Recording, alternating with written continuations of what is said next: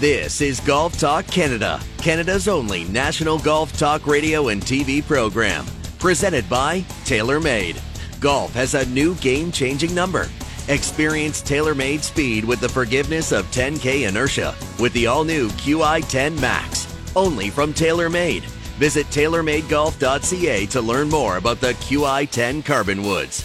Now, here are your hosts, Mark Zecchino, Bob Weeks, and Adam Scully.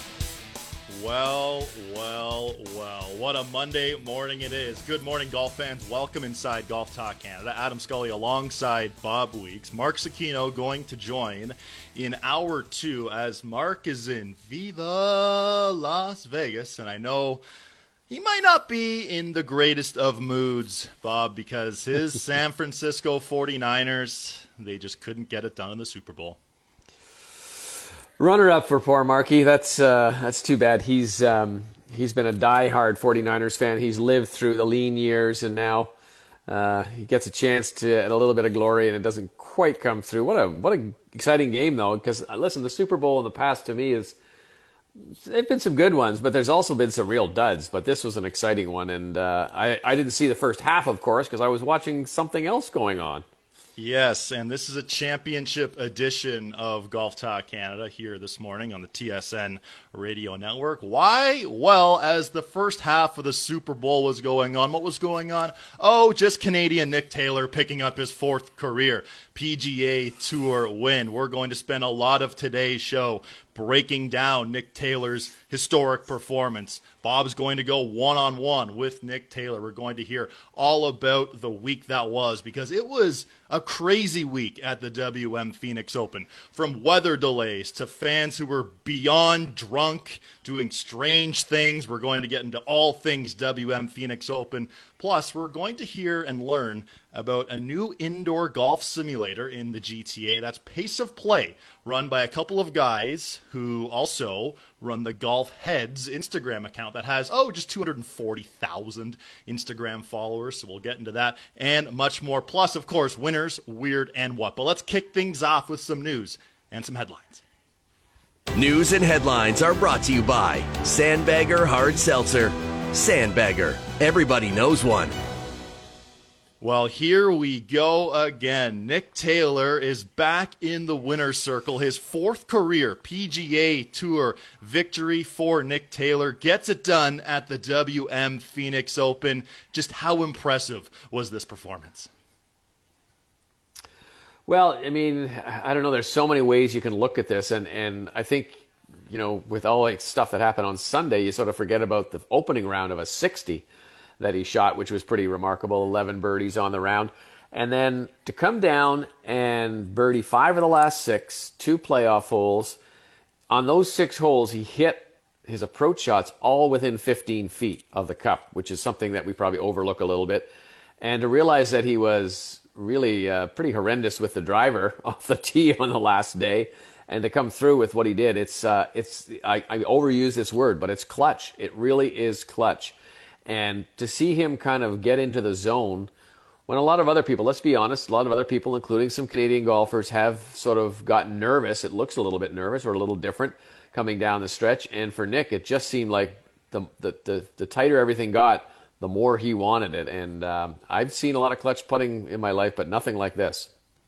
It was certainly clutch putting, and we'll get into that opening round, which kicked things off for this week for Nick Taylor, just an 11 under 60 a lot of it played on Friday morning because of the crazy delays that were going on. And Bob, this really stems back to the work he did with Gareth Raflewski in terms of switching the grip that he uses with this putter and setup as well, correct? He did, yeah. A couple of years ago, he just decided that he was too frustrated with his putting because it was letting him down. He felt that the rest of his game, especially his iron play, was pretty solid. Uh, but the putter was one where he just didn't have any consistency. He'd have great weeks and then he'd have terrible weeks. So uh, Michael Gligic, uh, who was on the PGA Tour up until this year, used Gareth Raflewski, and Gareth Raflewski is based in London, Ontario. Primarily has been coaching a lot of the top LPGA Tour players, including Jin Young Ko and a few others. And um, anyway, he he and Nick started working together and they did made some changes that allowed a little bit of more consistent face um, angle going through the putts. It's a little complicated, but essentially he shored up his putting. As you said, changed the grip, changed his stance, just some minor things. And Nick worked on it, apparently, as he told me, over and over and over and over again, just drilling it in until it became natural. And uh, boy, it's uh, whatever whatever he was paying Gareth Raflewski, it's worth every penny of it for what he's achieved. First in strokes gained putting this past week at the WM Phoenix Open, and that first round specifically, when you go out and shoot that low of a number, it's crazy because when tournaments go on and you look back at players who flirted with 59, they rarely don't win the golf tournament because it's so hard to follow up an outstanding round with another good round given everything that has just gone on. Just how impressive was this, Bob, for Nick to really gather everything mentally and go out and come from behind and win this whole thing? Yeah, I mean, the as you said, it's uh, always that's the adage. It seems weird to me ever since the first time I heard that. It's tough to follow a low round with another low one, but you know, I feel like, well, I'm playing great. Why wouldn't I just keep going? anyway, it doesn't work that way apparently. And uh, he did. He had a pretty pedestrian second round, and I think the fact that a lot of his golf was kind of bunched together. He had two really long days, and um, and I think that at that part you just you don't really separate one round from the next round. You're just kind of going and going and going. And for uh, for him to uh, to come back and, and to pull through uh, is is big. I mean, um, you know, Adam Hadwin when he shot his 59, he wasn't able to win. He did win a couple of weeks later, but you look back at, as you said, some of the guys who shoot in the 50s or the or the 60s and they don't win, and it seems to be, you know, pretty common uh, but you're right, just to keep going, and it, it's everything. Everything you can look at was pretty impressive, except maybe for his driving on the last day. Yeah, for the tournament overall, 41st in strokes gained off the tee. Those numbers courtesy of Data Golf, but specifically in that final round, because as you mentioned, Sunday was a marathon. You played 30 holes on, yeah, 30 holes on Sunday, and even he said in his press conference after he finished the third round. They said, okay, you got 10 minutes and you're going back out there. It's that's quite the turnaround. And the way he grinded because the driver was not working for him for the first couple of holes during that final round, specifically the third hole, the par five, where he fans this driver way right, has to take a drop out of the penalty area. Then like kind of knifes a four iron into a fairway bunker that's 120 yards short. And at this point, we're thinking alarm bells. Oh boy, bogey, maybe worse on a par five where a lot of players are easily making birdie. And what does he do from there, Bobby? He hits a, a wedge to two feet, spins it back, makes par, keeps the round going. And you mentioned it there too. Having to birdie five of the last six holes, including the 18th hole, three consecutive times including the playoff. I mean, the the stones this guy has, and he did the same thing last year at the RBC Canadian Open too. And he, he actually birdied the 18th hole, which was his 72nd hole uh, a year earlier in the playoff, or not the playoff, but in the coming down the stretch against Jon Rahm and Scotty Scheffler. Of course, it wasn't to win, obviously, but but he's as he says, I've on Sundays I'm pretty good on that hole.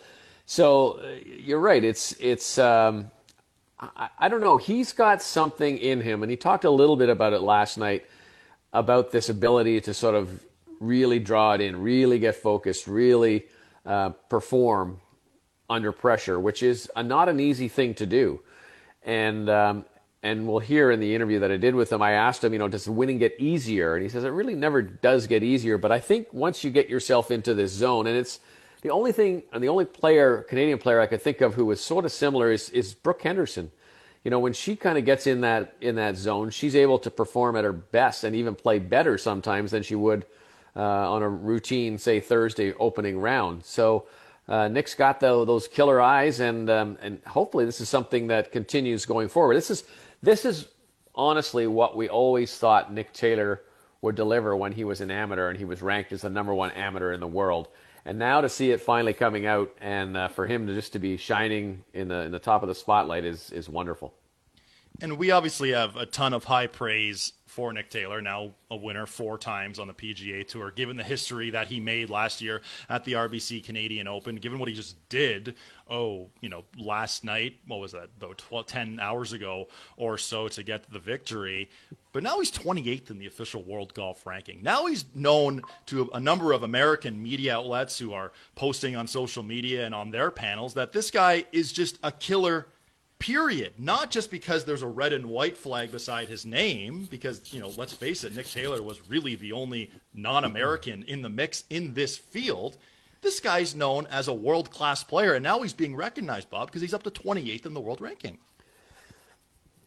Yeah, and, and I know there'll be some people who say, well, yeah, but look who's not in the world rankings or who's dropping in the world rankings because they're on LIV. But yeah, so what?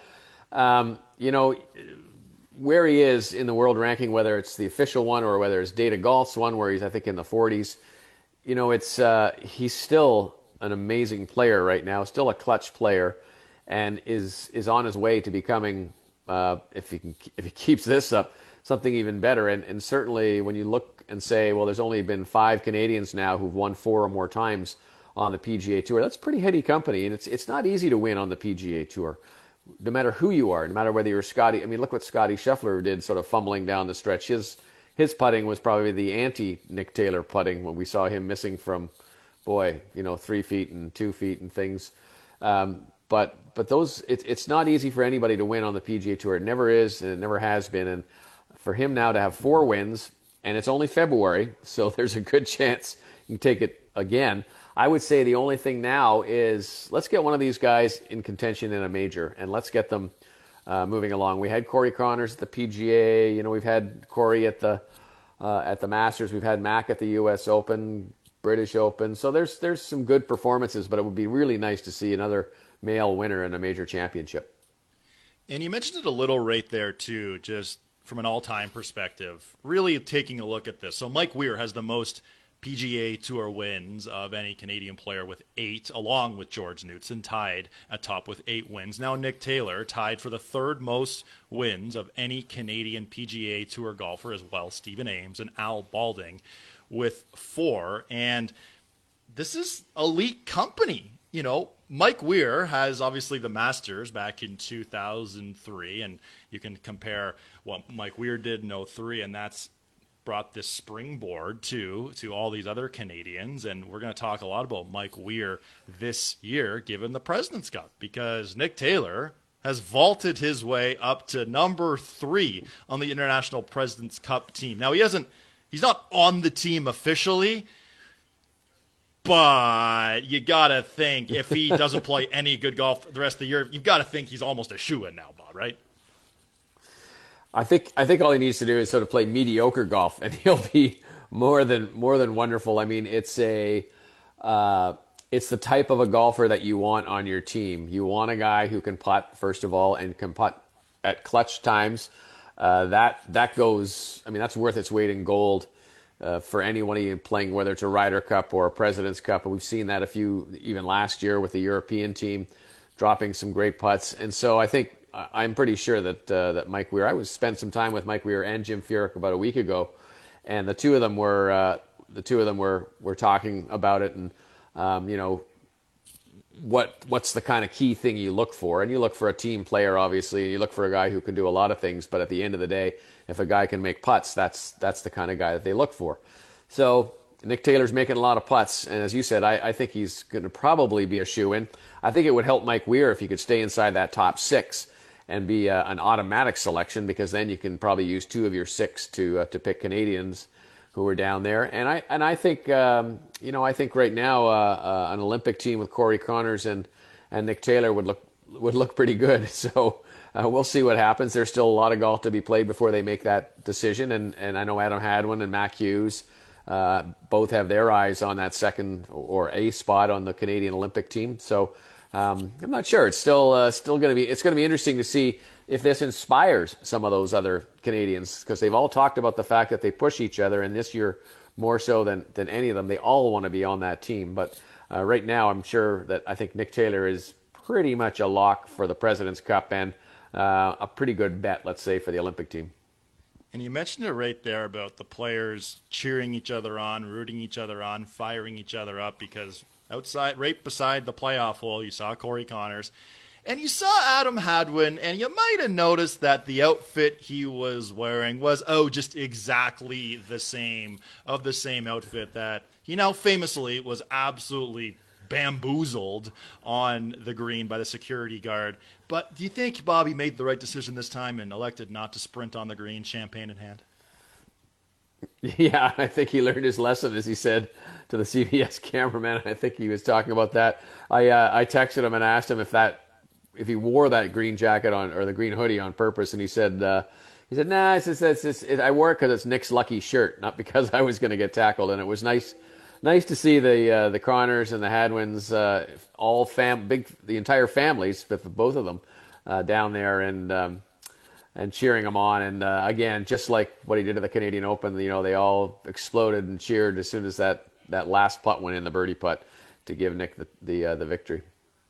It was a remarkable performance, and as we always do on this show, we look at things from an odds perspective, and Nick Taylor's pre-tournament odds were 170 to one to win the tournament outright. And as Mark and I spoke about during our Wednesday preview edition of GTC, FanDuel had a pretty cool little wager option where you could bet or pick who would be the low Canadian or best Canadian of the four who played last week. And Nick Taylor had the longest odds there too at plus 400 or 4 to 1. And now looking ahead to this week's Genesis Invitational, which obviously a world-class event, Nick Taylor's odds are 150 to 1.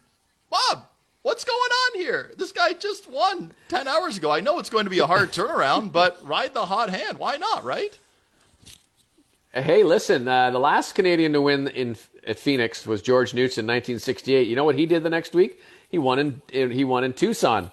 Uh, when that was a PGA Tour event, they they called it the double in the desert. So you can go back to back. It's uh, it's not that hard. I might be interested in doing that. In I, the other thing I looked at was I went on FanDuel this morning to say maybe I should put a couple of bobs on Nick for the uh, Masters, and he's not even listed yet. He's not even among those on the listing. The only Canadian there right now is Corey Conners. So Interesting, interesting to see that uh, you can't even put a bob on uh, on Taylor right now.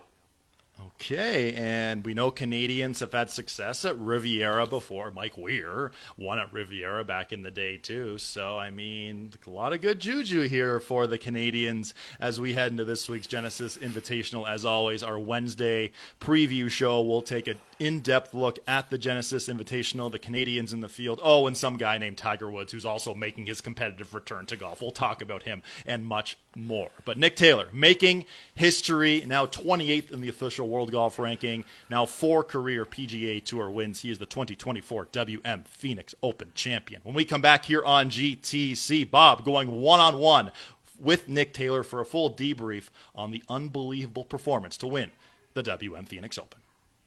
This segment of GTC was presented by TaylorMade and the new QI10 Carbon Woods. Experience TaylorMade speed with the forgiveness of 10K inertia with the all new QI10 Max. Only from TaylorMade.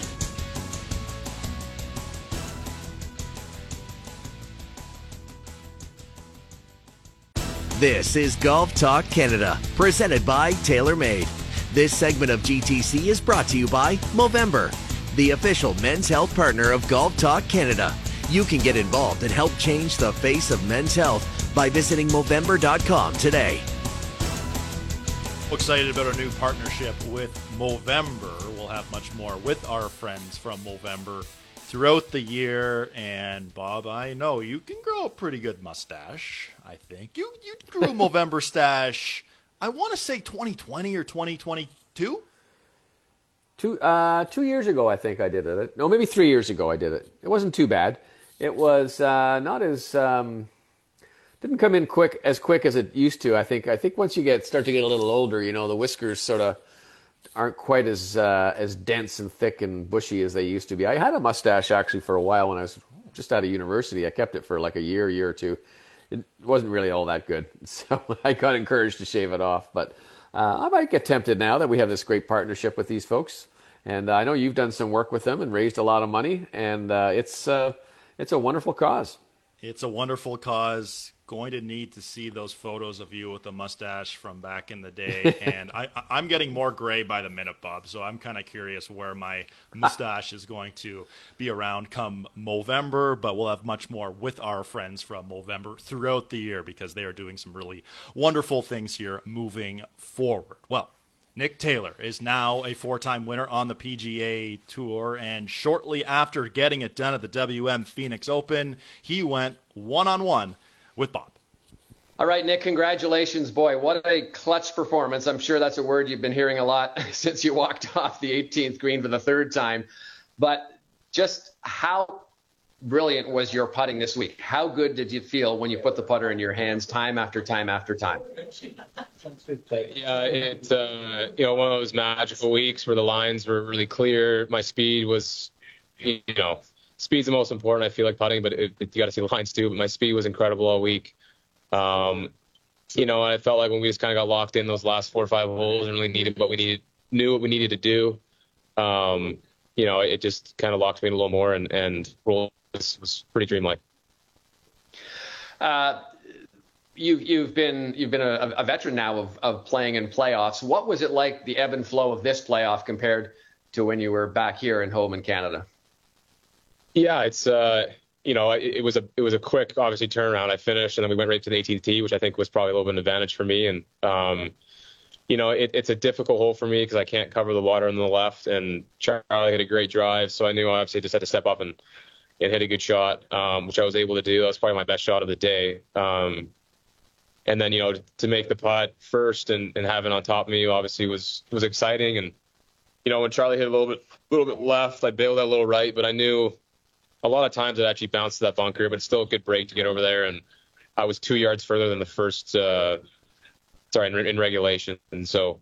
Um, pretty much the same shot. I was able to pull it off and, and have a similar putt. And I actually drew back on last year. I I birdied the 18th hole to finish second, but I had a similar putt. And, you know, again, we, we were seeing the line so well that we drew on that, but just hit the putt and luckily went in. Any any nerves at all? It, it looked like you were very calm coming down the stretch. What was it like? The, the, the duck's legs under the water, as they say. Were they paddling furiously, or were you pretty calm? Yeah, you know, if, yeah, of course I was nervous, but I felt like, you know, even on 15, I was asked about why I laid up, but honestly, we didn't even debate about it because I think it was a five wood in, and you know, wedge game is definitely probably a strength of mine, and um, pretty accessible pin there at the wedge. So I, I, was chasing the last four holes. There wasn't a whole lot to lose, and then um, you know, 18, it was similar to last year. I think I had a, a one or two shot cushion, maybe two shot cushion on second. So you know, I knew birdie um, was all I needed to kind of get it going. Not all I needed, but what I needed to do. So again, a good break to kind of go through the bunker there again and and have a shot of the rough. Um, but yeah, I, I, was nervous, but I felt like with the crowd and the energy, I was able to channel it and, and kind of get locked in, which was which was great. Um, you've got, uh, I know you've told me a number of times, you've got a couple things circled on your calendar. One is the Olympics and one is the President's Cup. Um, we'll, we'll leave the Olympics aside for now. There's only two players on that team, but are you kind of hoping Mike Weir was watching this performance, especially on the greens? Yeah, I hope so. I, uh, um, I, have I've mirrored a little bit. There's a lot of Canadian fans, but there's a lot of US USA chants going back at the Canadian fans, and it was it was a pretty fun atmosphere. And um, you know, I feel like this Canadian Open last year is things I can draw on. Um, you know, if I'm able to make that team and, and be in that atmosphere in Montreal. So, yeah, I, I, there's still a lot of time left, a lot of work to do, but um, it's a good start. Does does the winning get easier? Does did it feel easier this time or not, or is it just always a bit of a you've got to have a little magic, you got to have a little breaks, and you got to have some clutch as you did?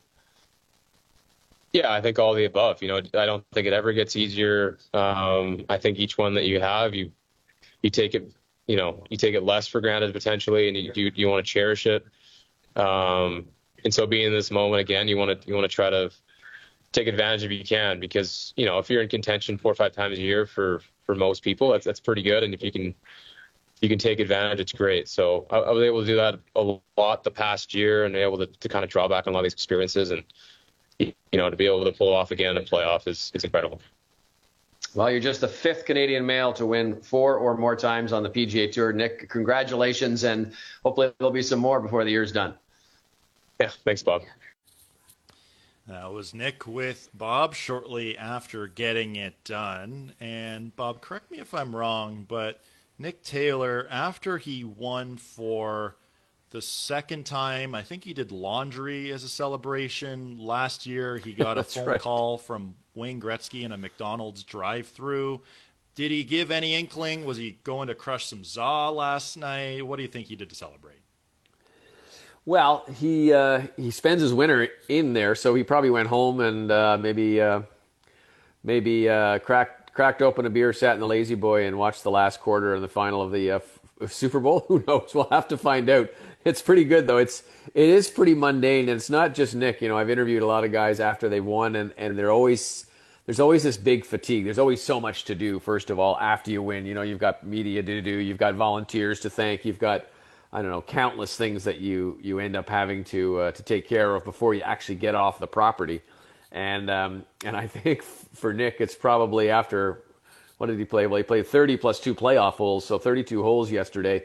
That's that's a lot of golf. Uh, I'm sure he was fatigued. He's got two little kids, by the way, so that doesn't help your energy levels any at all. And uh, and I'm sure uh, probably there was probably some family uh, Zoom and and calls of that sort to try and uh, make everybody happy. But um, we'll have to find that out. I'll try and I'll try and dig that out today and see what I can what I can let you know. Don't forget, he's also on his way to uh, to L.A. because he's going to be teeing it up in the uh, signature event this week as well at uh, at the Genesis. Just a remarkable performance by Nick Taylor. We'll have much more on Taylor's victory when Mark Zecchino joins the show in about half an hour's time. But when we come back here on GTC, we'll discuss some of the other storylines at the WM Phoenix Open, including Scotty Scheffler and that flat stick, which he is struggling big time. This is Golf Talk Canada. This segment of GTC presented by TaylorMade was brought to you by Movember, the official men's health partner of Golf Talk Canada. You can get involved and help change the face of men's health by visiting Movember.com today.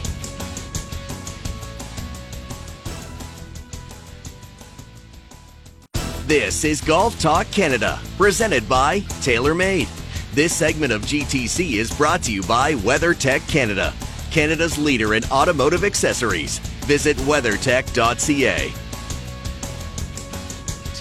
Scully and Weeks here. Zecchino joining to kick off hour two in about half an hour's time. We'll get to the WM Phoenix Open and all the entertainment that was going on at in the Scottsdale area. But before we do that, I got to get your take, Bob. How'd you like the halftime show? Do you think Usher was uh, killing it at uh, the Super Bowl?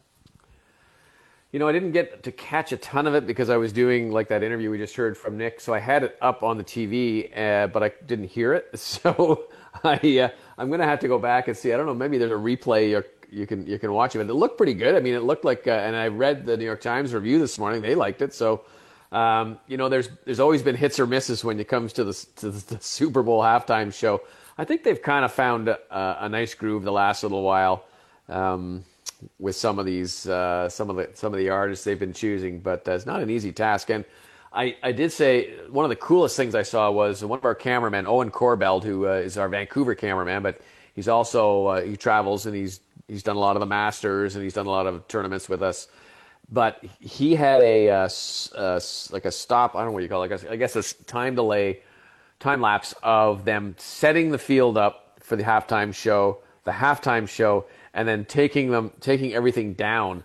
And it's just, that to me is just mind-boggling how they can put this whole stage up. All these guys can come out perform like they do with all the intricacies and the dance moves and everything like that, and then just tear it all down.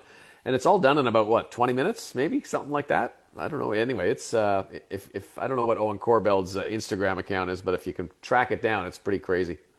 Yeah, we'll have to take a look at that for sure. I thought it was a great show too. Uh, Usher was awesome, and we've seen some uh, more uh, veteran, I guess, or more people who have you know been around for a little while performing at uh, vintage. That's what I'm looking for at uh, halftime shows. And you mentioned the setup too. I was at the NHL All Star game, and the same thing happened when Tate McRae went and performed. It was a whole setup on the ice, and for them to strip that strip the whole setup down and up so quickly to go play the game, it was uh, pretty cool to see from behind the scenes. And uh, kudos to our entire Super Bowl team because there were a lot of people there from TSN, and they did a great job. I watched a lot of uh, SC with Jay Onrait afterwards, and there was a whole team having some players join them live on the panel as well, which is awesome.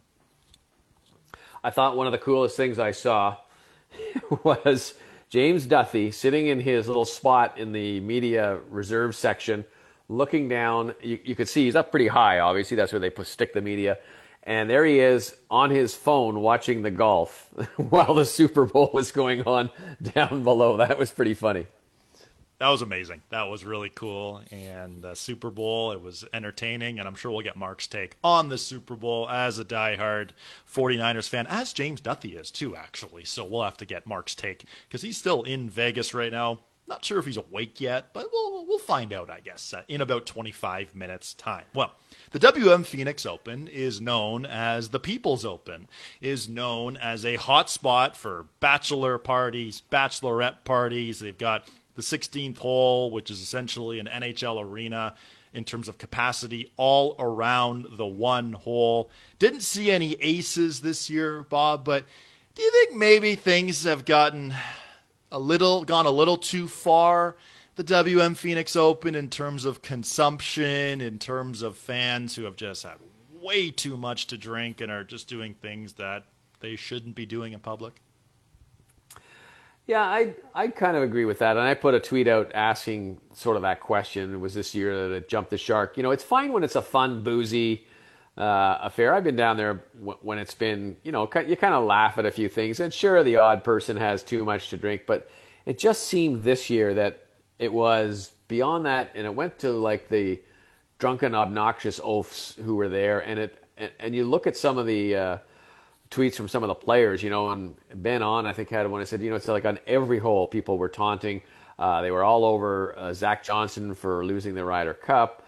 Um, it just seemed like it got out of hand. Now, some people said it was because of all the rain delays and people were standing around. I didn't. I don't really buy that because they let people in at whatever it is, 5:30 or something at six o'clock in the morning, and they're selling beer at that time. And it, you know, maybe it goes on, went on a little longer than it normally would have on certain days, and it was just it just seemed that there was a, a small group who were kind of ruining it for the big group. Now, on Sunday, to me, it seemed like it was normally. They were loud. They were, you know, obviously a few had had a few drinks, but nobody ran on and jumped into a bunker like one guy did. There was, um, you know, there was some fun, fun stuff going on, but it just didn't seem to cross the line on Sunday as it had the first few days. And uh, I don't know. I mean, we have our own rink hole at the RBC Canadian Open, and I think that's fun. And Rory actually pointed out that you know, everything's great. They're loud. They can do whatever they want, but they hush and they're all quiet and respectful when you're hitting your shot. I think that's where you sort of want the, the, the sweet spot to be. And because, too, golf is different than other sports because the fans are so close to the players, where players can – hear the fans pretty clearly. Now, I'm sure in, in, other sports they can hear them, but they're so far away, whether you're on a football field or on the ice or a basketball court, etc. Whereas the fans, they could reach out and grab a player's club if they want, depending on where they were. And Billy Horschel was very vocal to a fan walking down uh, close uh, close to the rough. At one point, Jordan Spieth, you could see yesterday, and he mouthed something that was not so nice, where a fan clearly yelled in his backswing. But hopefully they're able to to hush things because some tournaments, like the RBC Canadian Open, have been inspired by what goes on on the 16th hole with the rink setup. And obviously, we've been at the rink the last couple of years for GTC, and the atmospheres going from the practice rounds to Thursday and Friday to the weekend are dramatically different. Remember last year, Bob, at the rink where fans would sing "Oh Canada" basically every time a Canadian would go to the tee that, got, a little tiresome. But the, um, um, uh, you know, the one thing that stuck out about me about waste management was that they had to stop beer sales and they actually had to stop ticket holders from coming in. Um, you know, it's like when you're doing something that way, obviously something's getting a little bit out of hand, and it was the police and the fire department who had to call it. But you're right there is there is that sweet spot, and I think the RBC Canadian Open has kind of found where you can have have some drinks and you can have fun, but you let the players play golf. Exactly, and that's the important thing. It's certainly gone a little crazy at the WM Phoenix Open. Hopefully, things do calm down as we move forward. Now, obviously, Nick Taylor winning that was a huge amazing moment. But there were some other things that happened that were interesting too. Charley Hoffman, for example. The last top 10 Charley Hoffman had was the 2022 Rocket Mortgage Classic. That was 35 starts ago. Bob. And his pre tournament odds, we know there have been long shots winning throughout the season on the PGA Tour. Nick Taylor included with that at 170 to 1. And boy, oh boy, I'm glad I took some time on FanDuel during a commercial commercial break of last year's show. Getting back to this, though. Charley Hoffman, 400 to 1 pre tournament odds. And this guy finishes in second. No one could have seen this coming. No, exactly. I mean, you know, listen, he's been out with some injuries. He had some skin cancer on his arm that he had removed, that he had to sit out for a long time. And he's sort of playing, I think he's playing on a career money list exemption.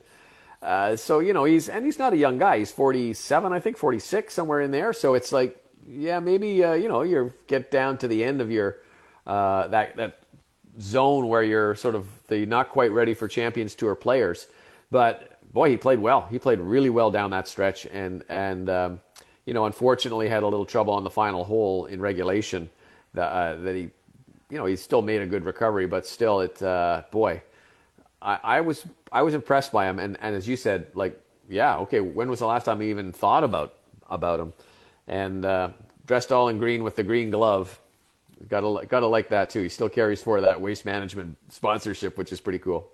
Yeah, and I mean the people I was watching the Super Bowl with. I mean, I was hot on the remote to make sure that Nick Taylor was the number one thing we were seeing uh, on Super Bowl Sunday. But a lot of talk about the was it like a back warmer Charley Hoffman had on that was almost like a brace around. I, I couldn't quite tell what that was actually doing, but for a guy in his late 40s who had what 25, 30 minutes from regulation to the first playoff hole, it's hard to rev the engine up again. So yeah, I'm really curious what that was, though, Bob.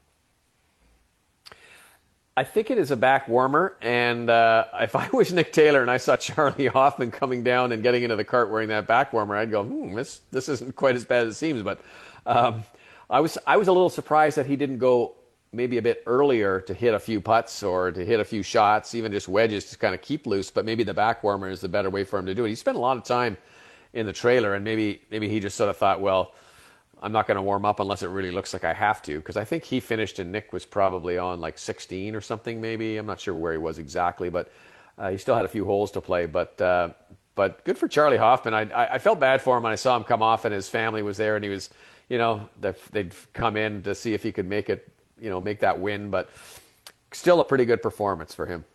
Yeah, definitely a great performance by Charley Hoffman, who for years would always sort of linger and get sort of kind of in the mix after the first round of the Masters. We saw that amazing round five years ago, six years ago, where he shot 65 and the, the field average was 74, I want to say. It was just a remarkable performance in oh, the, the wind. So, wind was howling that day.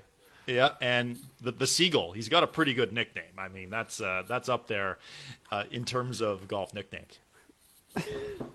well, before he cut his hair, he used to have this hair that came down the back, and he's got a skullet, you know, like he's bald on top.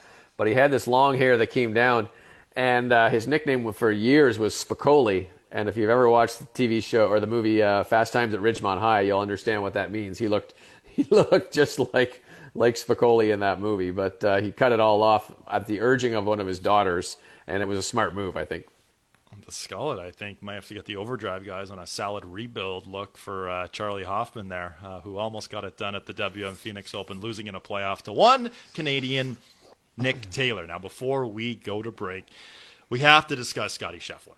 We have to because the, he was the overwhelming pre-tournament betting favorite. At one point on Sunday, he was minus money to win the tournament when he was tied for the lead and it's been the same story for Scottie Scheffler that it was throughout last year. Here's a guy this past week on Data Golf, first in strokes gained approach, second strokes gained off the tee, first in strokes gained tee to green, 44th in strokes gained putting, which is actually an improvement for Scottie Scheffler, and 59th in strokes gained around the green. At some point, what do you think, Bob? He's got to try something remotely different than the current setup he has, right? Yeah, you think so. I don't know. It's those headworms, man. It just it can't be anything else than that because you cannot miss. I mean, he was missing. I, I didn't go back and look at the distance of some of those putts, but there were a couple that were no more than three feet. And you know, if you and I were playing, I'd tell you to pick it up. And and he's just Me? you know hard lip outs, and a couple of them were just I, I I just feel for him so much, and yet look how well he plays without that. With I mean, with those misses, it's just it's ugly. And I don't know. He's you know he's taken some some improvements. He's been working with a coach. He's got to try some different putters and stuff. But I don't know what the solution is. But boy, I'll tell you what. If he ever finds it, watch out. the rest of the PGA Tour could just go and fight for second place.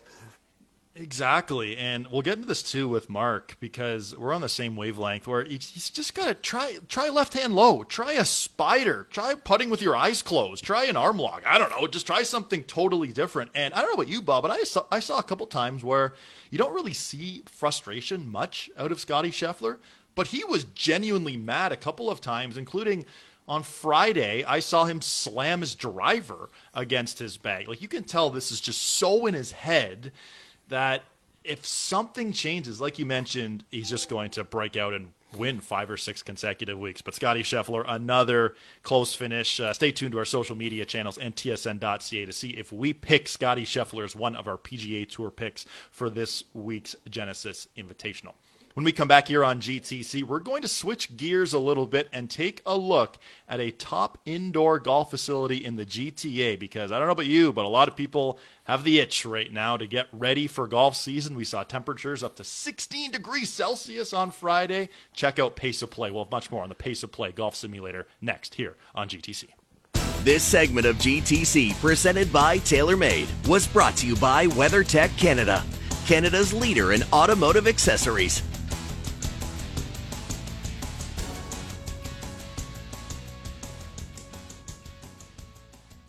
This is Golf Talk Canada, presented by TaylorMade. This segment of GTC is brought to you by Play Golf Myrtle Beach, home to 80 great courses, 60 miles of sandy shores, endless dining and entertainment. Visit playgolfmyrtlebeach.com to start planning your golf trip today. We'll have much more on Myrtle Beach coming up on Wednesday's show. A big big announcement is coming out about the tournament they're hosting on the PGA Tour in May. We'll have much more with our friends from Myrtle Beach. That's coming up on Wednesday's show. Now, Bob, before we go to our interview here, how much, or if at all, do you spend any time uh, playing indoors during the winter in terms of hitting golf balls?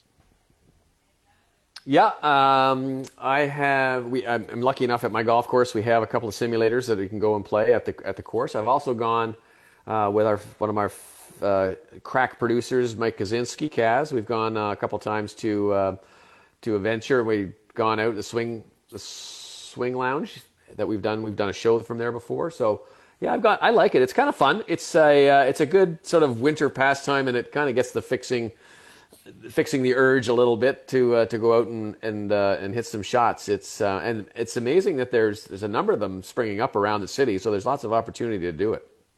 And another one who that has sprung up in the last year and a half or so is called Pace of Play, which has some great facilities, a lot of state of the art uh, TrackMan bays, private bays. You can do the works here at Pace of Play if you're looking for somewhere to get ready for golf season, go check out Pace of Play. For much more on Pace of Play, I had a chance to learn all about it with John Kim and Ash Nathwani.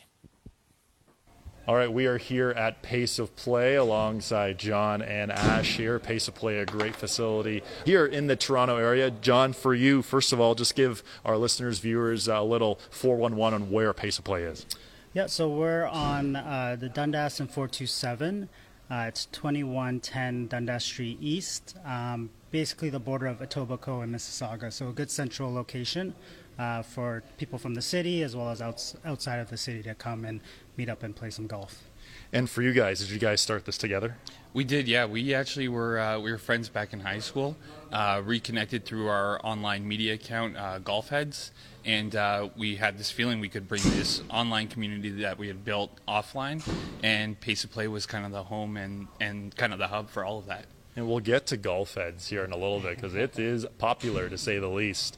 So, for you guys, Pace of Play, it's an indoor simulator, and Trackman is a massive thing. John, how critical is it to have Trackman here? You know, we, t- we tested a lot of simulation technology, and TrackMan, you know, by far was the best in terms of the data and the accuracy as well as the gameplay. So there's a lot of fun courses to play. Um, you can play different types of games, whether it's a scramble or just a stroke play. Um, and yeah, it really ties everything together for what we're doing here at Pace. And give us a sense, Ash, too, about yes, you can just go to the driving range on a TrackMan, but you can also play hundreds of courses too, can't you? Yeah, and we're talking about some of the best courses in the world. And I think what's fun for us here in Toronto now is with the RBC Open becoming as big as it has, being able to play, you know, places like St. George and Glen Abbey and some of these courses that you know, are kind of around the corner for us. I had one day where I got to play Glen Abbey before hitting the course, and uh, it's a pretty cool experience. And you know, these are pretty exclusive courses that you wouldn't typically get a chance to play, and so getting the exposure to that and getting to try it out is pretty amazing. And so people are coming in here from all over to grind, to practice. And there are lessons available too, John? Yeah, we have um, three to four full time instructors here. Um, they also host clinics uh, in the summertime. They host a lot of kids clinics as well. So pretty much any level of, of golf where you're at, uh, we have someone that can help you with your game. And Ash, too, we're, we're here. We're in one of the private bays. So mm-hmm. there are, what, four bays and two private bays, correct? That's right, yeah. Six bays total, all powered by Trackman. So we wanted to have a great experience where, where whether you're in the open bays or the private bays, you had an equal golf experience and you got to get the best out of the Trackmans. And speaking of the best out of the Trackman, there are also, also some winter leagues that Pace of Play. Does John tell us about that? Yeah, so every winter we host a two person scramble league, uh, three different flights depending on your skill level. Uh, it's a lot of fun every week. There's a new co- course that we host. Uh, we give out a lot of great prizes, and um, this past league that is actually just wrapped up had over 50 teams.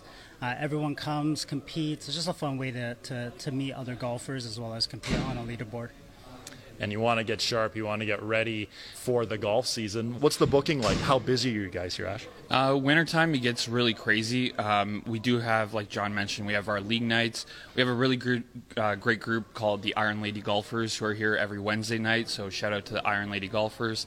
Um, they, you know, so as winter came around, it's getting a lot busier, um, and you can see even during the daytime we're we're quite active it's pretty amazing. You can see a lot of golfers really want to work on their game heading into the to the spring summertime now. Well, as we record here, 13 degrees Celsius outside in Toronto. You guys just got back from the WM Phoenix Open. It might be warmer here. And yeah. and just before we started doing this interview, John, you took a phone call to help someone book and get in. So for someone watching this, for someone listening to this, how do they book their way into Pace of Play?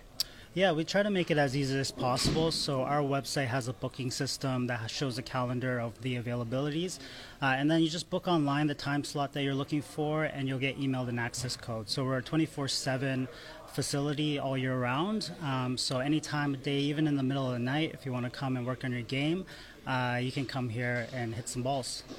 That's awesome. Pace of play. It's an amazing facility. Now, before we wrap here, Ashley mentioned it a little earlier golf heads, mm-hmm. the Instagram account. How many followers you guys at now?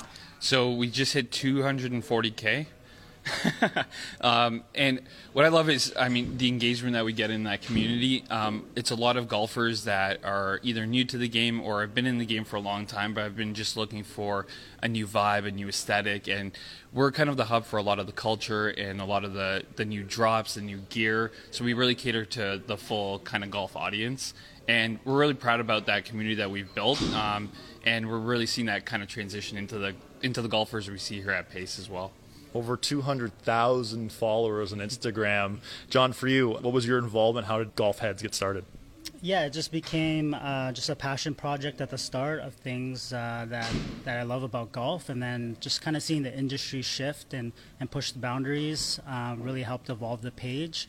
Uh, we got to work with a lot of great brands, like I'm wearing one right now with Adidas and Malbon.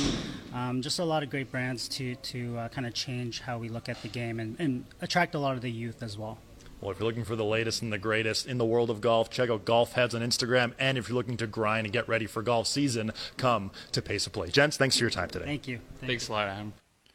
Go check out Pace of Play. It is a great facility. Okay, that wraps up hour one here on GTC. Coming up in hour two. The Z Man, he is here. He is ready to rock. He's got some hot takes about his San Francisco 49ers, plus Nick Taylor's unbelievable performance at the WM Phoenix Open. All that and more. Hour two next. This segment of GTC, presented by TaylorMade, was brought to you by Play Golf Myrtle Beach, the golf capital of the world. Thank you for listening to Hour One of GTC. Don't forget to follow us on Twitter and Instagram at Golf Talk Canada and subscribe to our YouTube channel. For show archives, podcasts, and all things GTC, visit golftalkcanada.com. And don't miss Golf Talk Canada Television, weekly on the TSN Television Network.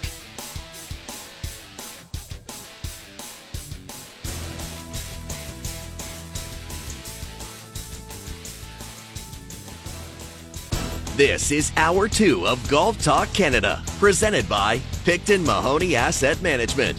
For over 18 years, our focus has been on helping Canadians stay invested in all market conditions, including this one. Why Picton Mahoney? Visit PictonMahoney.com. Now, here are your hosts, Mark Zecchino, Bob Weeks, and Adam Scully. Welcome back inside hour two, the back nine here on GTC. And for the first time in this young radio season, the three of us are all together for once live on the air. Scully, Weeks, and Zecchino now joining us on the line from Viva Las Vegas. Mark, you are not on the strip right now. Are you licking your wounds a little bit from your 49ers last night? Well, technically, I'm still on the strip because technically I haven't left yet. As soon as we sign off this morning, I am going to drive the four, four and a half hours to Los Angeles uh, to check into our hotel for the Genesis this week and hit a, hit a press conference this evening. So, technically, still here, very upset. I mean, that's three Super Bowls in a row the 49ers have appeared in and lost. Um, another lead that we couldn't take home. I have two takes. Mahomes is just too good. He is the best player in football. And uh, although Brock Purdy is a very good quarterback, you know how many th- how many third and fours do you do you not get when you need it? Especially the last one with two minutes left on the clock, third and four. You make that first down, and I think the game's likely over. We could talk about missed the missed extra point and yada yada yada. But for me, it, obviously the fluke punt off the heel that was uh, that was a big special teams play, a bit of a fluke there. But to me, it really comes down to that third and four. I don't know how you guys saw the game, but uh, Vegas, by the way, guys, was about 75, 80% San Francisco. There was hardly anyone cheering for the Chiefs here. And I heard the stadium was kind of similar. Uh, Kara Wagland was uh, tweeting out that she felt a heavy San Francisco presence. So I don't know if it's geography or people are sick of the Chiefs winning or people are sick of Taylor Swift. I don't know. or a combination of the three, likely. Uh, but yeah, that was same. The same vibe was here on the strip. Well, okay, so I got to ask you, Mark. So during the game, they showed the jumbotron of various celebrities who were there: Leo and Taylor Swift, I didn't see uh, Mark Zecchino actually in the stadium. Were no. were you close to? Do you, I, I did not get in the stadium. stadium. Unfortunately, did not get a ticket, but uh, we were invited to the uh, Bellagio Super Bowl party, which was like I it was insane. It's the best Super Bowl party I've ever seen in my life. There was literally, I don't know, forty jumbo screens plus HD TVs everywhere, volume pumped in. The largest buffet I've ever seen in my life in the middle of, of the room. I mean, it doesn't matter what you wanted, you could get it. Same with the dessert table, same with the bar. It was crazy. It was absolutely insane. Um, so it was a pretty good uh, constellation prize, right? Uh, constellation prize to, uh, to, to to get invited to the party and you can go to they have your own private windows. You could go up and, and, and make whatever bets you wanted to make which none of which came in good. So all my bets went completely down the toilet. But you guys should know though we took them down on the blackjack tables uh, on saturday night when we arrived. So took them down on the blackjack tables and proceeded to give it back on the 49ers on sunday. Well there you go. Now you mentioned there are a bunch of tvs Were any of them on the WM Phoenix Open to watch history as Nick Taylor got it done? You know, unfortunately, no. So what I had was I had my earbuds in and my PGA Tour radio uh, feed. So I was listening in one ear to, to the playoff and and then and watching the game. So I it was and it was kind of weird because I was I was like I went like when Nick made I think the first putt uh, to force on 18 to force the playoff. I I went yes I got and had nothing. I think we were in commercial on the Super Bowl. and people are looking at me like, what's this guy's problem?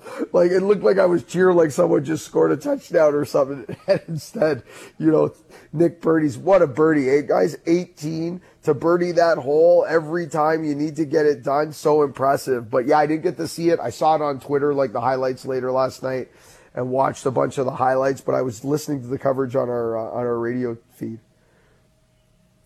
It's, uh, it is amazing to think uh, that the, the, uh, how many times Nick birdied that hole? Three times in a row, five of the last six. You know, we were talking earlier, Mark, about how he has become a real clutch player. You take that one, you take the win at the uh, RBC Canadian Open, you go back and look at him taking on and beating Phil Mickelson down the stretch. He has really become, in my mind, like the uh, the the the go-to kind of guy if you're in a pressure situation. I mean, 100%. I know you know, if you guys recall our year in reviews last November, and I just felt like sometimes they'll use the term like he's playing with house money kind of thing, but I really think when you when you come through a moment the way he came through a moment at the RBC Canadian Open, when you're able to perform to the highest level in something that you and your country wants more than anything else, and no one's been able to get it done for 70 years and you get it done, and you get it done in incredible fashion against a world class player. I mean, now I felt like sky's the limit. You know, I, I, I, I kind of felt this coming. I really did for Nick. I think, I think he could possibly win a major championship this year. I really do. I, I, I, he makes just a large bucket of putts when he needs to. And at the end of the day, you know, yes, ball striking obviously you know, there are certain events throughout a year that we'll get to depending on a U.S. Open setup. Don't think we're going to get that setup this year. Uh, depending on a PGA championship setup, we got one last year at Rochester. We sure got one there. But more often than not, you know, it's a game of inside 100 yards these days in the world of professional golf. And, uh, and with all due respect to, to the long bomb hitters that can really take advantage of the par fives and shrink the par on a golf course and all that stuff, they're all, as, as far as I'm concerned, they're all long. They all hit it great. So when you can hit, make 20 footers, 15 footers, 10 footers, when you absolutely have to, I mean, look, I say I say watch out for Nick. I really think he's going to have a big year. I really do. Yeah, totally. And we all saw that when we all spoke to him in Hawaii, where at, uh, at the Adidas event. We're going to have much more from that event in the coming weeks. But for Nick Taylor, he always he's had this quiet confidence and he's had this swagger too. Earlier this morning, I was tweeting out about memories I had from the RBC Canadian Open last year, where he made that ticklish six or seven foot putt to birdie the 18th hole in regulation at Oakdale last year, and he was already fist pumping before the ball was in the hole. You look to the playoff hole yesterday. On the first playoff hole, he had 12 feet perhaps. And when the ball was a foot outside, going right in the heart, he was walking that thing in. I was like, here we go, baby. That's awesome to see. But, Mark, for you, we've spoken about this on the show before. When players go out and shoot a super low round, they flirt with 59. They often don't win the tournament because it's so hard to follow up mm-hmm. another good round after nearly shooting in the 50s. And for Nick, he showed so much res- resiliency, not only from that, but struggles from early in his final round too.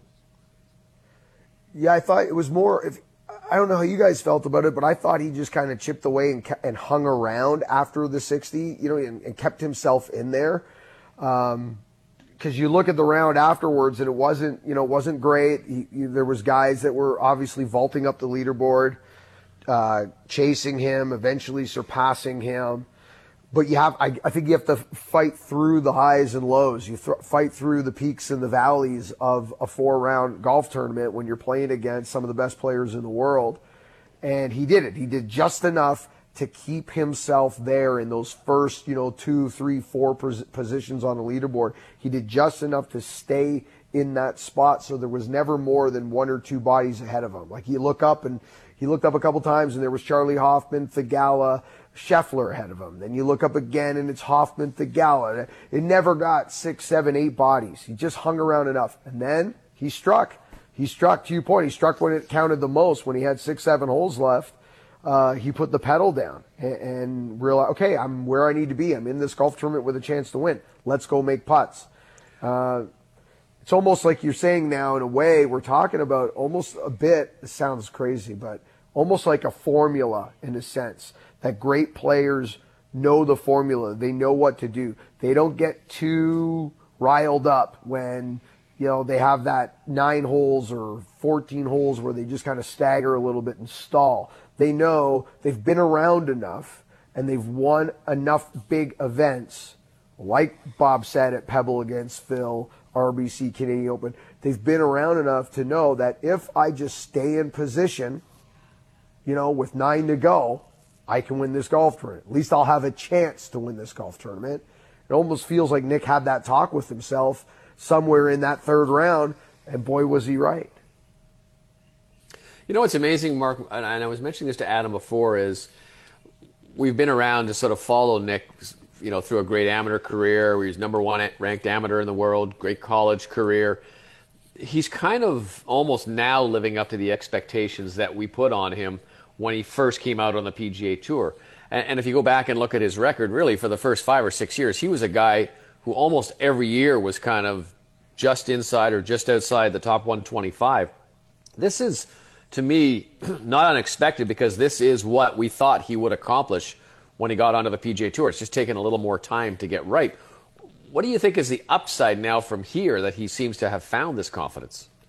Well, how old is Nick now, Bob? What is he, 34, 35? 35. 35. 35. Okay. You know, that to me, that's the only thing. I don't want to say, I'm going to say in his way, because that's the wrong way to say it. And we play, guys play great golf in their 30s into their early 40s. There seems to be, with the exception of, you know, Phil Mickelson and Vijay Singh and a handful of guys, very rare few guys, there seems to be something weird that happens around that 44, 45, 46 mark if uh, if you're, you know, playing the PGA Tour. So, theoretically speaking, Nick still has 10 years to, you know, add on to his career now that he is in Bob's uh, in Bob's words, I agree with Bob a thousand percent.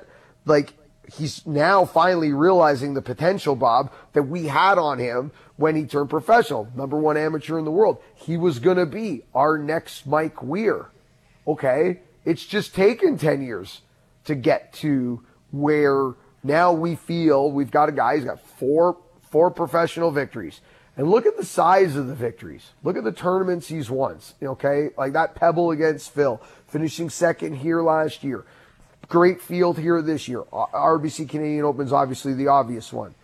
Um, I mean, now positioned to do some really good things. I, I put it this way.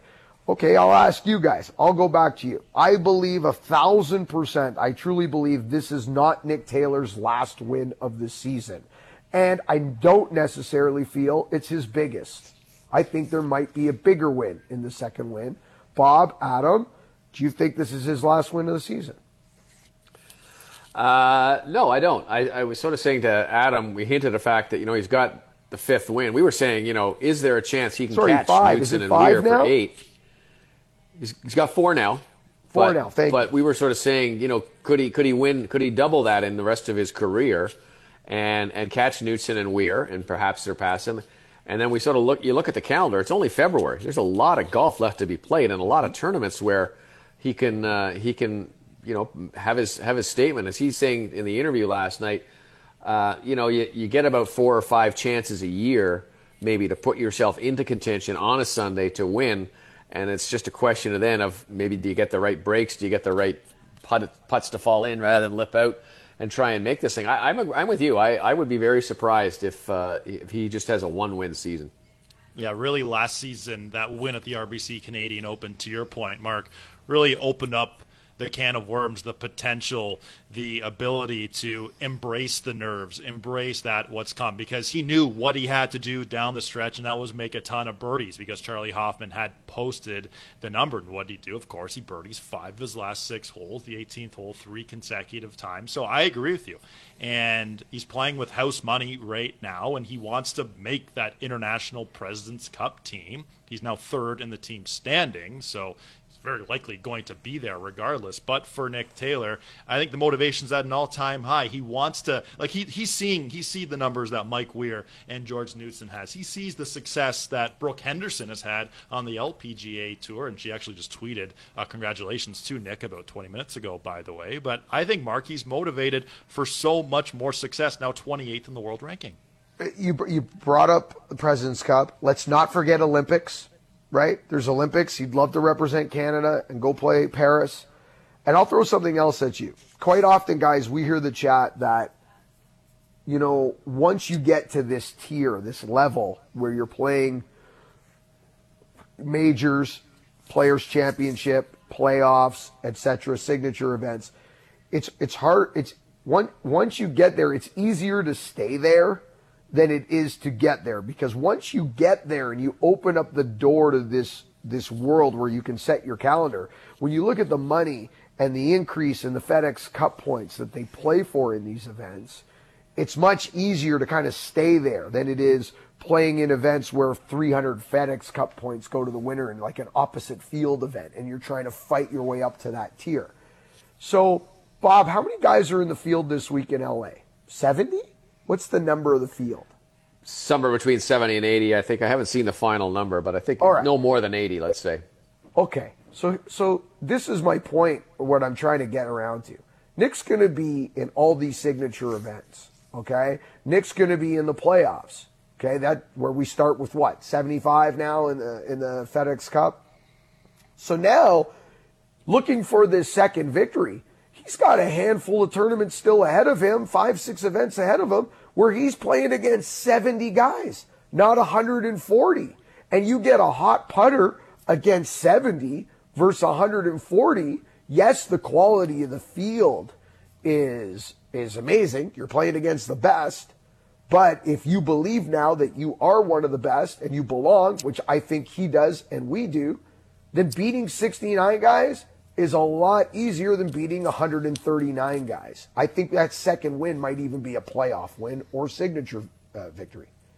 Well, it's so exciting to see Nick Taylor have the success he had. Now, before we go to break, just seeing this on X right now, Charley Hoffman, of course, who came in second, has now played his way into the Genesis Invitational. He actually had to cancel a ski vacation. Apparently, he asked Tiger for an exemption before the week. Tiger said no, but he's now played his way into the tournaments of Charley Hoffman in the field this week at the Genesis Invitational. Speaking of Tiger Woods, when we come back here on GTC, we'll discuss what will be a success for Tiger this week. Is it making the cut? Is it not limping? Is it top 20? Top 10. Who knows? We'll break Tiger Woods' chances down next here on GTC. This segment of GTC was presented by Picton Mahoney Asset Management. For over 18 years, our focus has been on helping Canadians stay invested in all market conditions, including this one.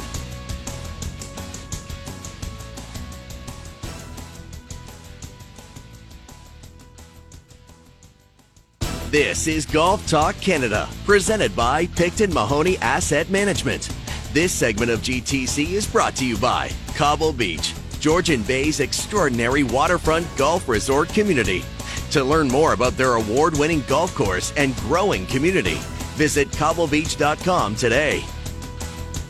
Welcome back inside GTC. Scully, Weeks, and Zecchino all around the table. Well, this week it's the Genesis Invitational, and Tiger Woods is making his return to golf. Of course, we saw Tiger play at the Hero World Challenge and the PNC back in December. But heading into this week, what will be a success for Tiger Woods? Mark?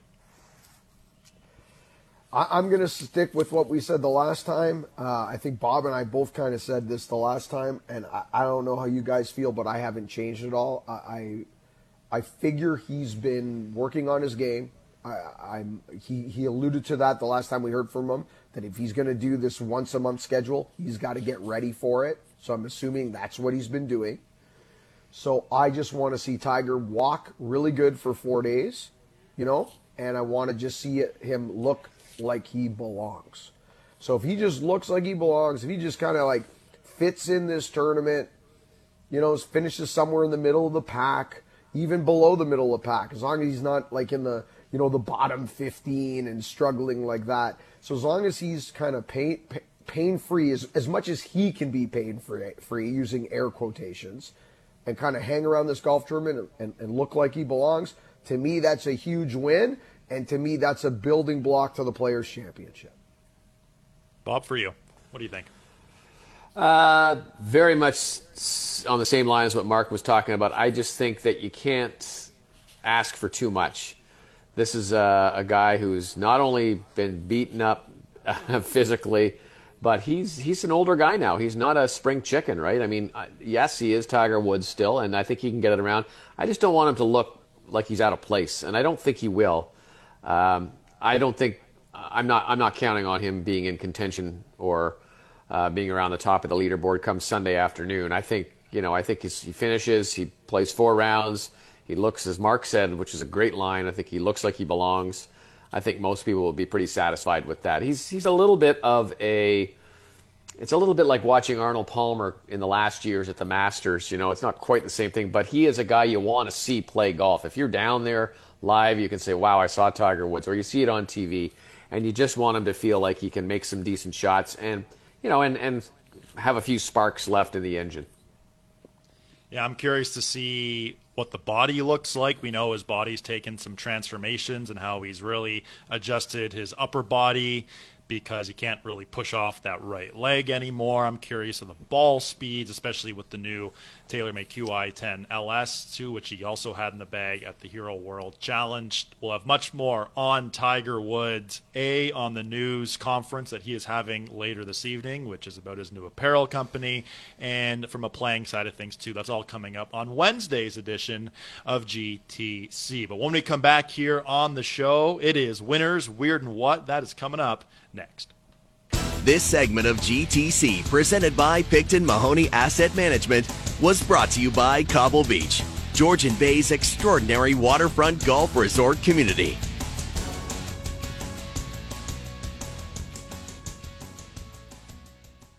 This is Golf Talk Canada, presented by Picton Mahoney Asset Management. This segment of GTC is brought to you by Cadillac and the all electric vehicles that get you in the game. From LYRIQ to the first ever Escalade IQ, there will be a Cadillac EV icon for you. Welcome back inside GTC. Adam Scully, Bob Weeks, Mark Zecchino here, all around the table. Well, it's time now for our favorite time of the show. It is winners, weird, and what this week. Bob has the tee. So, so what do I do? Just aim for the pond? No, you're not supposed to hit it into the water. But you hit it into the water. I know I hit it into the water. Well, why do they even have water if you're not supposed to hit it there? Because it's fun! We're having fun! Ah! Look, it went further than your ball. All right, gents, my winner this week is Mike Weir's international team. And I'm choosing them because they got a big boost, obviously, with Nick Taylor, and that helps Mike Weir out in a couple ways. If if Nick can stay within that top six, as we were ex- talking a little bit before, uh, Adam, you know, if he stays inside that top six, it makes it very easy for for Mike to pick two deserving Canadians with his six picks. And I think you know that that three number is still something that uh, I would like to see in terms of Canadians. But not only that looking, you know, it made me look at the team and see where they are right now on the international side. And you've got a pretty, pretty good squad right now. Tom Kim is the top. Jason Day is in second. He has had a sensational year. Sung Jae has been playing well. And the guy at, at, in the fifth spot has also been playing really well. Emili- Emiliano Grillo, if you look at his performance so far this season, he's been really, really good. And then you get down into Ryan Fox and Minwoo Lee, who haven't played a ton yet on the PGA Tour, haven't really started been able to rank up their points. Ben An, has been playing very well. I I really like the looks of this team, and I think the fact that Nick Taylor is uh, right up there in third spot starts to give me uh, starts to give me some I don't know the feel goods that this team might really put something together. What do you think, Mark? Well, I, I'm just going to say, you know, I picked the Euros to win in Rome against the Americans, and last year I picked the President's Cup team to to uh, international team to finally end the drought on Canadian soil. I'm just saying, I think Team America. Not, not going to be a, a, couple good runs for Team America right now. And, and I'm with you, Bob. Um, when you were on vacation, Adam and I were talking week one, uh, Golf Talk Canada on our first show of the year. I don't know how we got into this conversation, but somehow we got into the conversation. We said, the more red and white, the more we can make that a true home game for Canadian golf fans and make it sound like that RBC Canadian Open sounded, the the better advantage that international team is going to have. Agreed. Uh, my weird this week takes us to uh, the LET Tour, which is the uh, European Ladies Tour, and to the Magical Kenya Open. Now, there's a male uh, version of this tournament, but the Magical Kenya Open was being played, and they had to have a slight delay. And the slight delay is nothing that I have ever seen. We have seen a lot of animals on golf courses. You know, when, when we've had tournaments out west, I can remember doing a skins game out in Banff one time, and we had to stop because there was a bear on the green. Uh, We've uh, we've had um, we've had kangaroos running across golf courses when you see them in Australia before a couple of times, but I have never seen this animal before provide a delay to a golf tournament. And this was two big giraffes that were walking right across the green, just kind of stopped and ambled around a little bit. Uh, they didn't really move out of the way. Has anyone ever seen a giraffe, first of all, in live other than at a zoo? Have you ever seen a giraffe on a golf course? Adam. No, never, neither to both. I need to see the video. I need to see some images of this because this would be pretty terrifying. Yeah, it was pretty terrifying.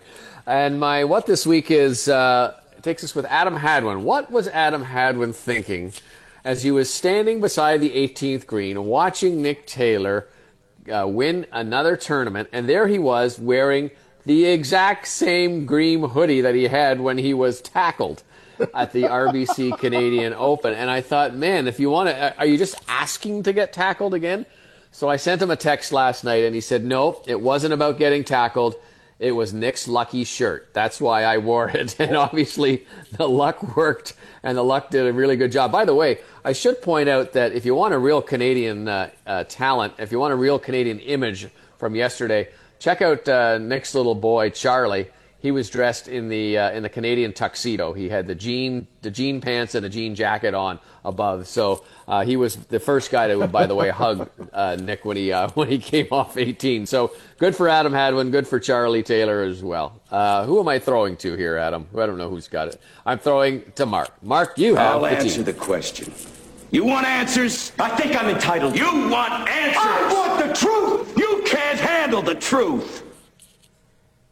All right, guys, my winner this week is I like this Aon Swing 5. I know we were all concerned about the signature events and making sure that there was mobility in the tour and we weren't just having, you know, parades uh, of guys and throwing money at guys for things that, you know, they've done in the past, so to speak.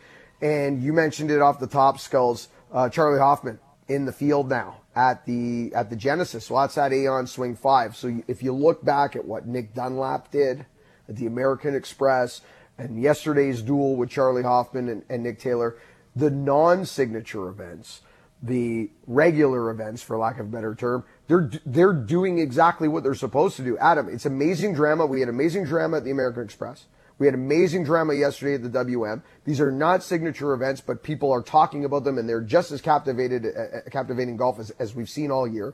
And guys are playing their way in now, like Charley, into LA which is essential, right? Because you want to give these players rewards who aren't in these bigger tournaments, who maybe aren't as big of a name. You know, none of us had probably ever heard of Nick Dunlap two months ago. I mean, maybe if you went down the deep depths of Google into college golf, but no one had really heard of this guy. Now he's playing in all these signature events. This is what the PGA Tour is all about: is these new names coming up on the scene and doing cool things. This is a really good story, Mark.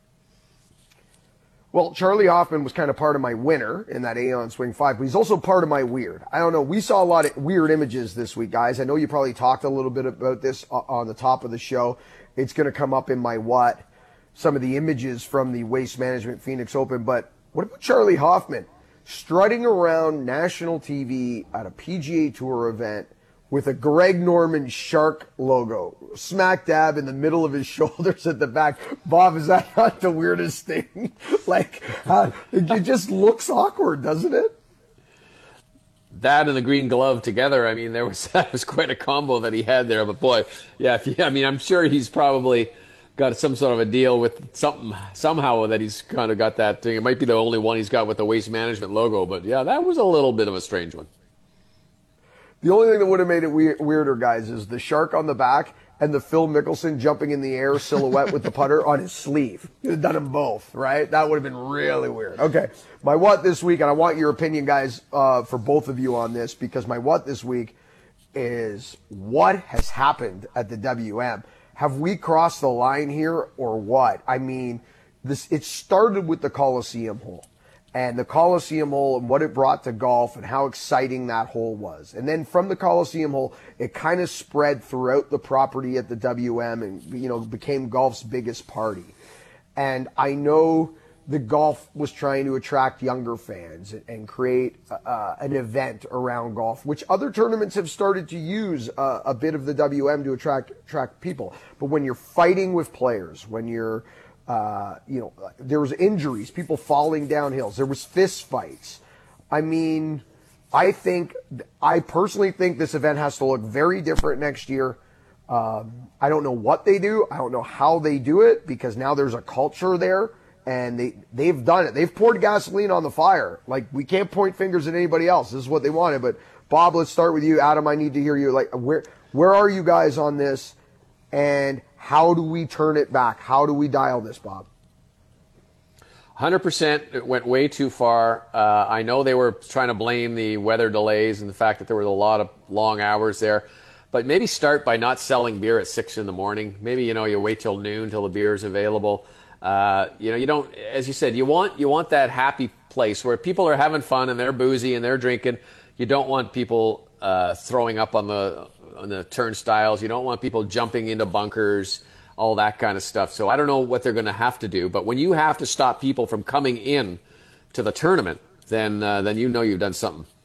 Yeah, major issues there. And you know, as we spoke about a little bit in hour one, golf is a different sport in terms of how close the fans are to the players, and the players can hear the fans if they if they really want to, and they can turn and, and address that. We saw that with Zach Johnson. We saw that with Billy Horschel to Bob's point, the number one thing, maybe don't sell the sauce at six in the morning. That that might be uh, a good idea at that because a lot of these people, you would think, either haven't gone to sleep yet or are waking up on so little sleep from the night before that they're just keeping the party going essentially and they're sitting and waiting for golf. The fact that they had to turn away people on the Saturday that was strange. That was weird. There were people just walking through the gates without tickets. It was just a really weird thing. But to your point, Mark, something does need to change because this really did go too far. I wonder if that'll. I wonder if this field will look different in 2025 with players not wanting to come as a result of that.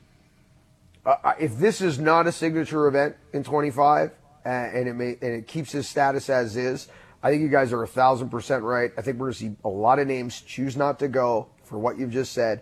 And I'd love to see them get this debauchery back to just the 16th hole. Let's just, when you enter the Coliseum, you know what you, you know what you're going to get. We got to contain it the rest of the golf course. Let's still have a golf tournament. I mean, whatever. I, I, I'm with you guys.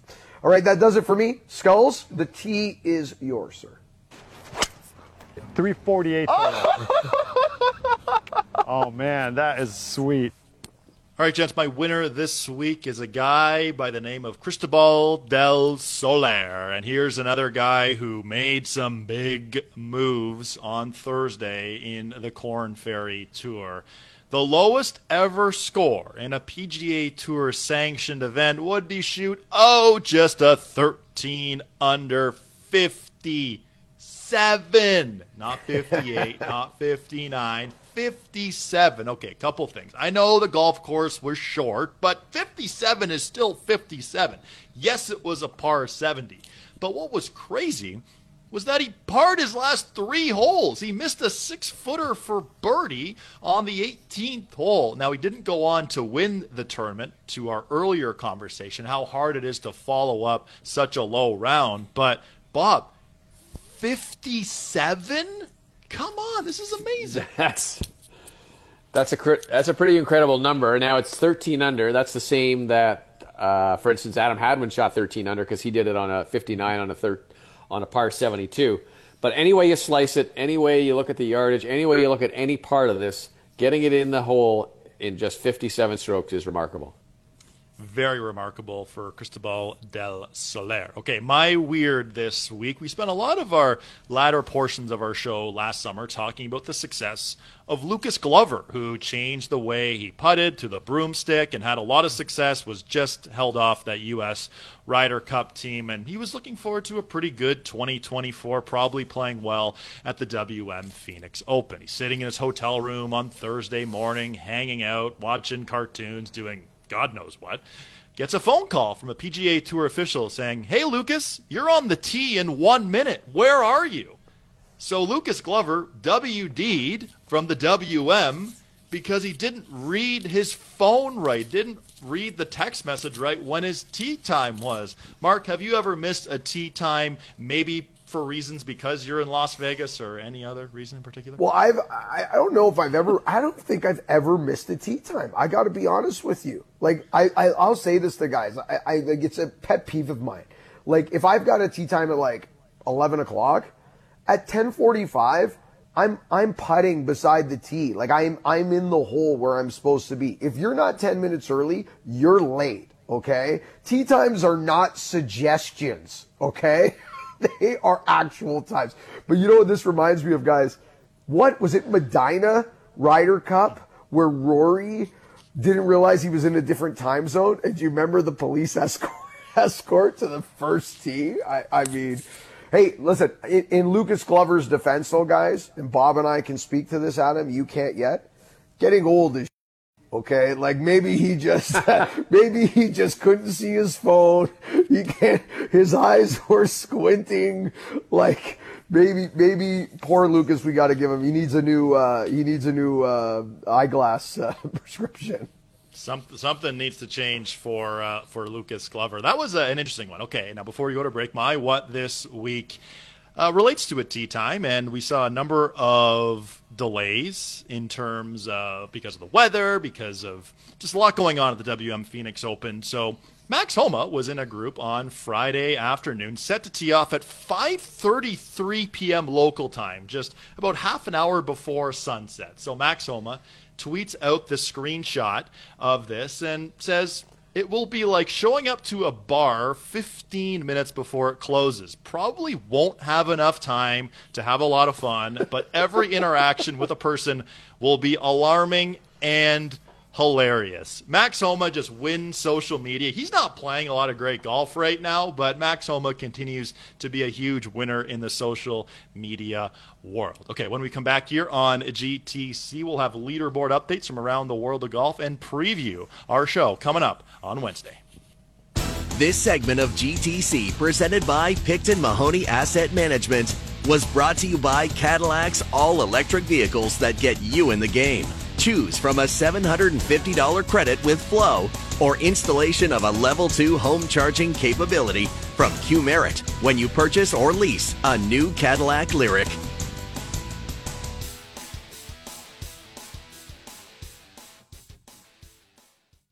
This is Golf Talk Canada, presented by Picton Mahoney Asset Management. This segment of GTC is brought to you by Adidas Golf. Looking to refresh your golf wardrobe this season? Adidas carries the latest golf styles and technology, built for on and off the course. We encourage you to express your style through every swing. Visit adidas.ca slash golf to explore more.